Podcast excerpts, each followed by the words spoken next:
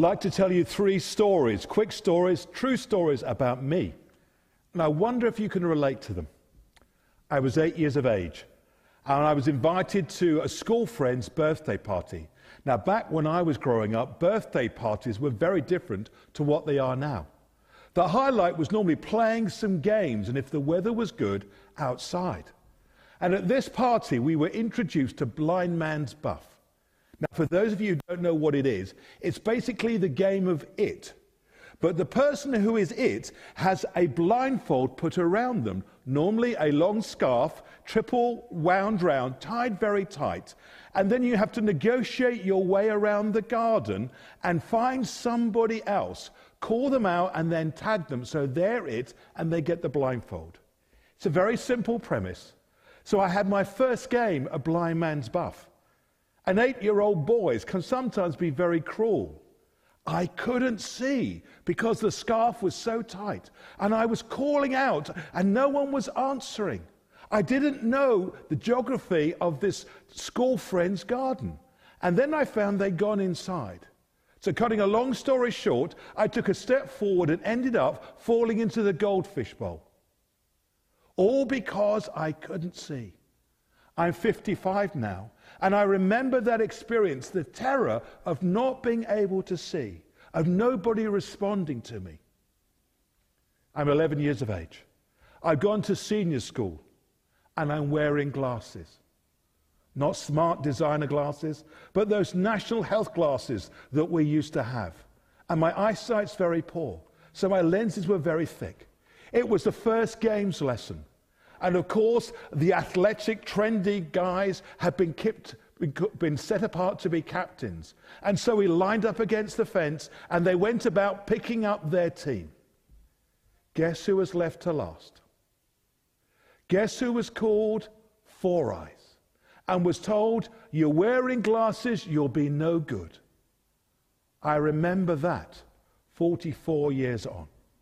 And then a couple of weeks ago, I noticed that my vision wasn't as sharp as it's been recently. Probably like you, spending too much time looking at screens during lockdown. So I went to the optician, and yes, my eyesight has deteriorated. What was once fuzzy was now need to be corrected. So I have new contact lenses and glasses. I can now see clearly, and my vision and my enjoyment of the world around me is far improved. We're thinking today about sight, about the importance of sight. John wrote his gospel to help us to understand, to see clearly who Jesus is. Not only to see who Jesus is, but then to come into a relationship with him so we can see others and his world as Jesus sees it and live to make a difference in the rhythm of our everyday. And our reading draws out some of these themes. But we need to set the context. This is the sixth of Jesus' seven signs in John. John has picked out six, seven particular incidences to reveal something about Jesus that he was the Son of God, that he was the promised Messiah, and what he will do and what life in his kingdom is like. Where are we? It's a couple of days after a famous Jewish festival the festival of the tabernacle. What's happened? Well, in the temple courts in Jerusalem, they've lit some huge bonfires and some huge lamps from very large and expensive menorah so that everyone in Jerusalem can see these bright lights. That's a feature of the, the Feast of the Tabernacles.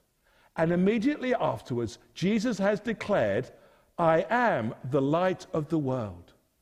Anyone and everyone who comes to me and follows me, they will live in that light.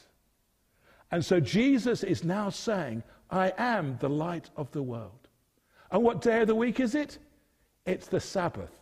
What's special about the Sabbath? It's a day to rest, a day to put down our normally endeavors, to be refreshed, to relax, to be energized, to show our love by, to God and allow God to heal us and to restore us so that we can live well in the forthcoming week.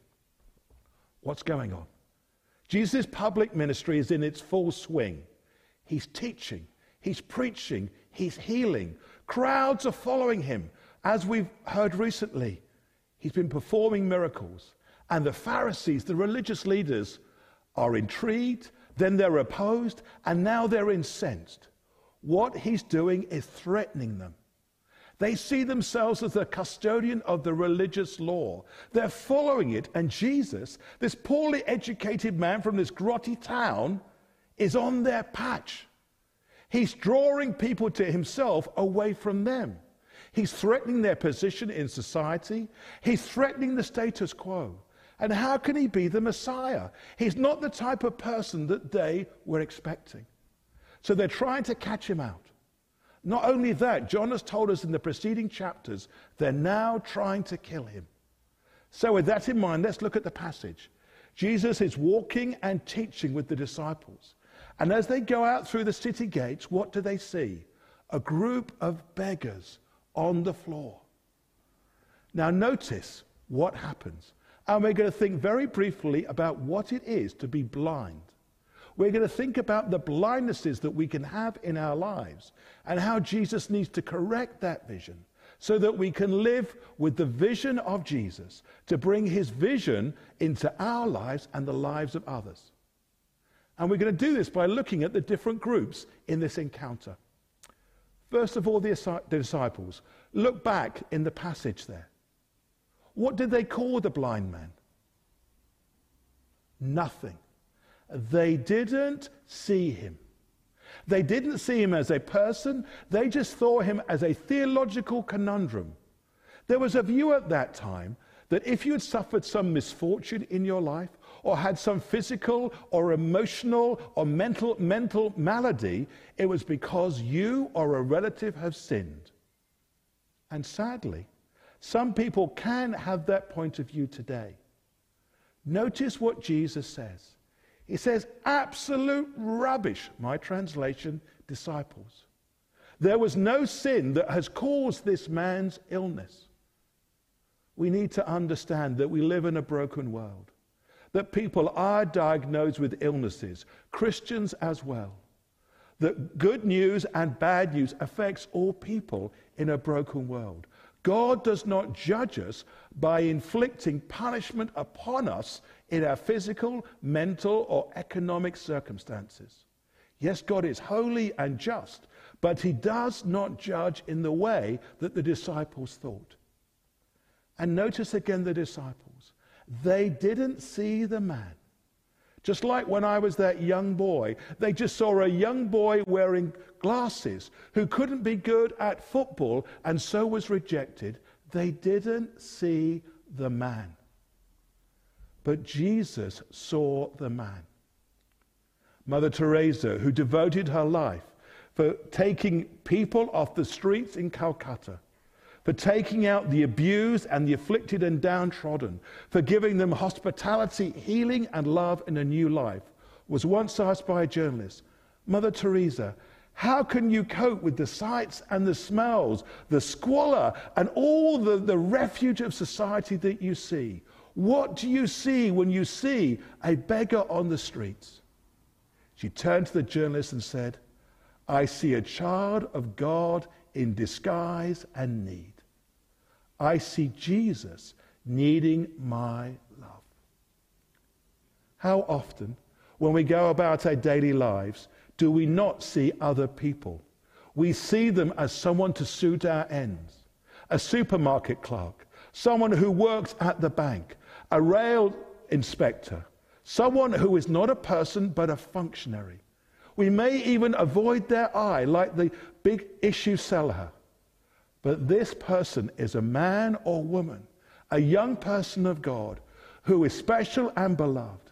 The very least is that we can acknowledge them. We can smile at them. Perhaps when you go through your, your supermarket shop, look at their badge and say, Thank you, John. Thank you, Beryl. Let's see people as Jesus sees them. So Jesus saw this blind beggar as a child of God in need. So he went out to him and spoke to him. That was radical. This man was unclean, outside of religious community, dependent upon other people. Jesus went to him, engaged with him, and touched him. And notice what he did. Now, if you know your Bible, you'll know that Jesus healed people in different ways. This way was different. It shows that there is no formula to the way that Jesus interacts with us, apart from love. So he went down, put his hand in the ground, spat on it. What does that take us back to? The book of Genesis, chapter 2, of God healing, God creating humanity out of nothing. And he healed this man and sent him to the pool of Siloam. Jesus saw the man, loved him, engaged with him personally, and sent him on his way. We'll come back to that. And let's now look at the neighbors of this man. When he comes back and he can see, what do they say? Some of them deny that it's the same man. They deny that Jesus has healed this man. How often, when we see something that's uncomfortable, that's threatening, that causes us to rethink something, to change the status quo, and yes, how it affects our understanding of the Christian faith, do we want to deny it, to refuse it, to belittle it, to not engage with it? Psychologists tell us that denial is a form of rejection. And so the question is posed by John to us today What in our Christian life are we denying? Are we open to see God at work in His church through people in ways that may surprise us, confuse us, and astound us? Let's not deny it. Let's engage with it and see if it's of God and be willing to change as the Spirit may enable. Then let's look at the Pharisees. How do they respond to this man? Again, they don't see him as a person. They see him with hard eyes. They don't see him with a soft heart as Jesus does. They see him as a problem. They need to eradicate this man and Jesus because he threatens them, their position, and the status quo, and what life was all about for them. As we read later in the passage, they say, We are the custodians of Moses, so you cannot be right, Jesus. So they call this blind man up and they take him apart. And what do they do? They intimidate him. They try and cajole him. But what does the blind man do? He stands firm in what he knows. Simply, clearly, and honestly, he tells them what has happened. And yet the Pharisees go on and on, wanting to reject and to eradicate this threat. What a contrast to how they deal with him compared to Jesus. And when they can't get their way, what do they do? They throw him out. Quite literally, they throw him out of their presence. They throw him out of community. This man is ostracized and rejected. No one now will have anything to do with him. He's on the rubbish heap, excluded. And notice how this man's parents have behaved. This man's parents. They're called up by the Pharisees and they say, Is this your son? Yes, he is. How can he see? It is as he says. But rather than stand up and speak to their, for their beloved son, what do they do? They say, Let him speak for himself. That's not very affirming of a parent, is it? Why was that? Because they were afraid. They were afraid of the power and influence of the religious leaders. They knew that if they crossed them, life would not be the same. They would be thrown out of the synagogue, and that's more than religious worship. They would then not be able to ply their trade, to have relationships with other people. That was too important to them than standing up for their son and the truth. How often are we given an opportunity to speak truth to power, and we choose for convenience, for our own well being, not to engage with it. There's a challenge here for us. And now let's look at the blind man. Do you see how the blind man represents us? He represents all of humanity. He was blind and could not see. His life was constrained to the contours of his mat, dependent upon others. Yet Jesus, when he came, he welcomed him. Notice how he obeyed what Jesus said and did. He went to the pool of Siloam. No quibbles, no argument, and then came back and then stood firm in what Jesus had done. And notice how his journey in understanding develops. He saw Jesus as a man, as a prophet, and then he sees him as the Son of Man, and then he finally sees him as the Son of God. Do you see the journey in faith that he goes on till he comes to see Jesus as he truly is? And this blind man is healed in several ways. He's healed physically, he is given sight. This now means he can live his life as he would like. He can go where he wants, do what he wants. He can speak with other people.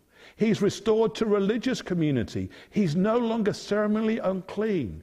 He has been culturally restored to community. He has been economically set free. He's now no longer dependent on begging, but can go and make his own way in life. And then he is spiritually healed. When Jesus goes and finds him out, he accepts him as his Lord and Savior. The blind man represents humanity. And there are lessons for us in his journey. Maybe we be willing to be obedient, to speak simply and clearly of Jesus when we were asked, and then to worship him as Lord as Jesus led him to do. And finally, there is Jesus. We've seen how he met with the man, how he contravened and rebuked the incorrect understandings of the world. How he then went and rescued the man who'd been cast out by the Pharisees and led him into a spiritual life, the fullness of life. That is what Jesus does. So as I draw this message to a close, with all the application, I want to leave us with a couple of things to think about. As we journey through our lives, our vision and understanding can change. Our vision and understanding of Jesus can become a little bit blurry. Just like I had to go to the optician to have my vision restored to fullness, I hope and pray that we will continue to look to Jesus, to be open to Him and to His Word, and to allow ourselves to have the correct vision of Jesus. And then, like the blind man, to be obedient and live in the fullness of that vision confident in God's presence by his Spirit. I'm sure that blind man was terrified when the Pharisees were speaking to him. They were interrogating him, but he stood confident in God. God gave him the words and the strength. Whatever it is you and I may be facing, know that God loves you, is with you. And he has healed you and has your best interests at heart. So doubt your doubts, cast out your fears, look to Jesus and be in step with his vision. And then see others as Jesus does. Let's be aware of our blind spots. Let's allow others to speak to them. Let's allow the Holy Spirit to tell us so that we can grow in the character and image of Jesus and bring his vision of the fullness of life to bear. Because that's the life life in all its fullness that Jesus has for us.